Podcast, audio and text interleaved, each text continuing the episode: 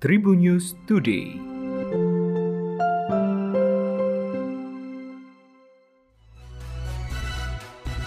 Halo Tribuners, berjumpa kembali dengan Hakim yang bakal berbagi informasi menarik dan juga terkini untuk kamu.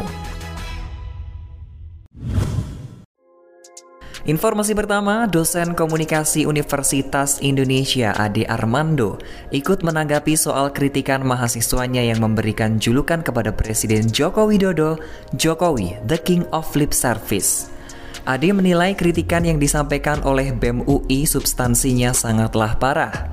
Justru kritikan tersebut malah menandakan bahwa BEM UI tidak belajar dan tidak mengetahui banyak soal politik yang telah terjadi di negara ini.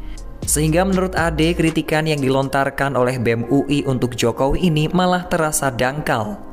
Lebih lanjut, Ade menegaskan memang memberikan kritikan pada pemerintah itu diperbolehkan.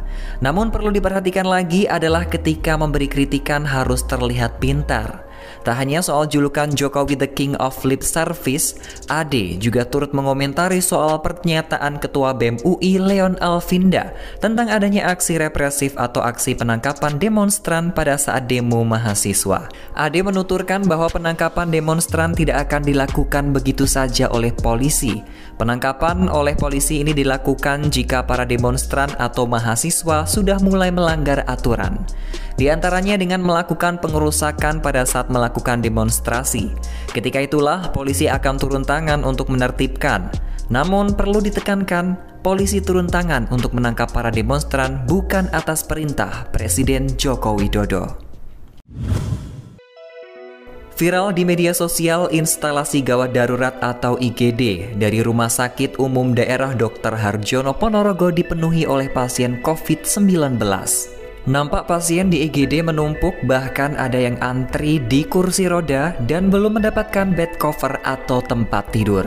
Sementara di video yang diunggah pada akun Instagram at ponorogo.update, nampak sejumlah tenaga kesehatan duduk selonjoran di depan lobi IGD. Dua tenaga kesehatan yang menggunakan APD lengkap tersebut nampak melihat catatan, sementara nakes yang lain sibuk membersihkan tempat tidur dengan menyemprotkan cairan disinfektan. Perekam video tersebut mengatakan bahwa pasien membeludak. Lalu kedua nakes menjawab 10 sambil mengangkat kedua tangan dengan mengangkat 10 jarinya. Ketika dikonfirmasi terkait video yang beredar di media sosial itu, Wakil Direktur Bidang Medis RSUD Dr. Harjono Ponorogo, Enggar Triaji membenarkan video tersebut diambil di RSUD Dr. Harjono Ponorogo pada Sabtu 26 Juni 2021 malam. Enggar menjelaskan RSUD Dr. Harjono sudah berusaha menambah bed atau tempat tidur ruang isolasi agar pasien tidak menumpuk di IGD, namun nyatanya tetap saja kurang. Selain banyaknya pasien, membludaknya ruang isolasi RSUD Dr. Harjono Ponorogo juga disebabkan adanya ruangan yang banjir akibat pasien yang lupa mematikan keran air.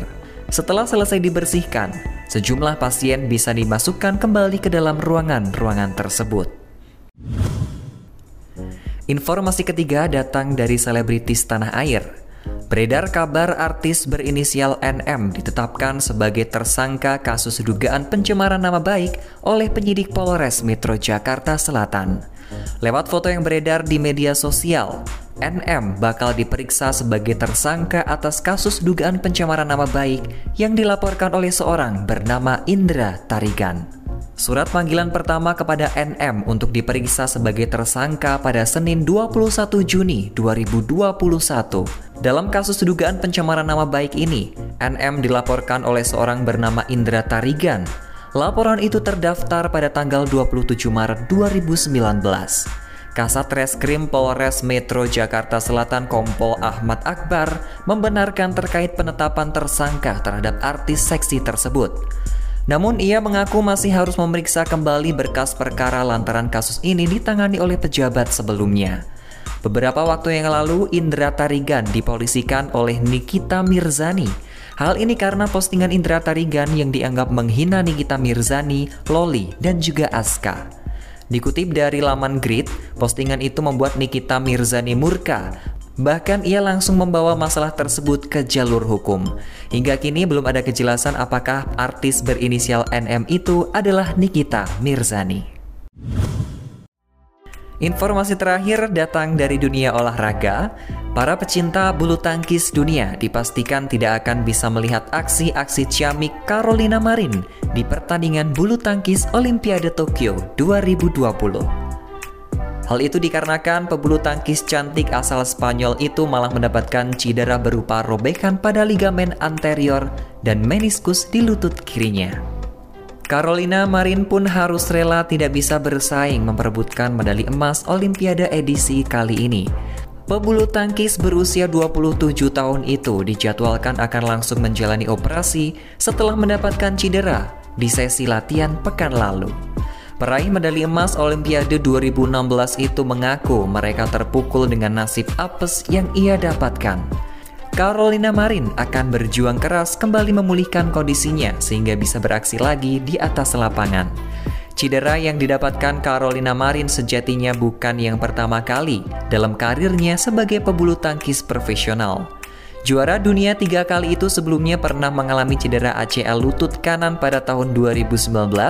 Akibat cedera tersebut, Carolina Marin terpaksa harus melewatkan kesempatan berlaga di ajang kejuaraan dunia pada tahun tersebut.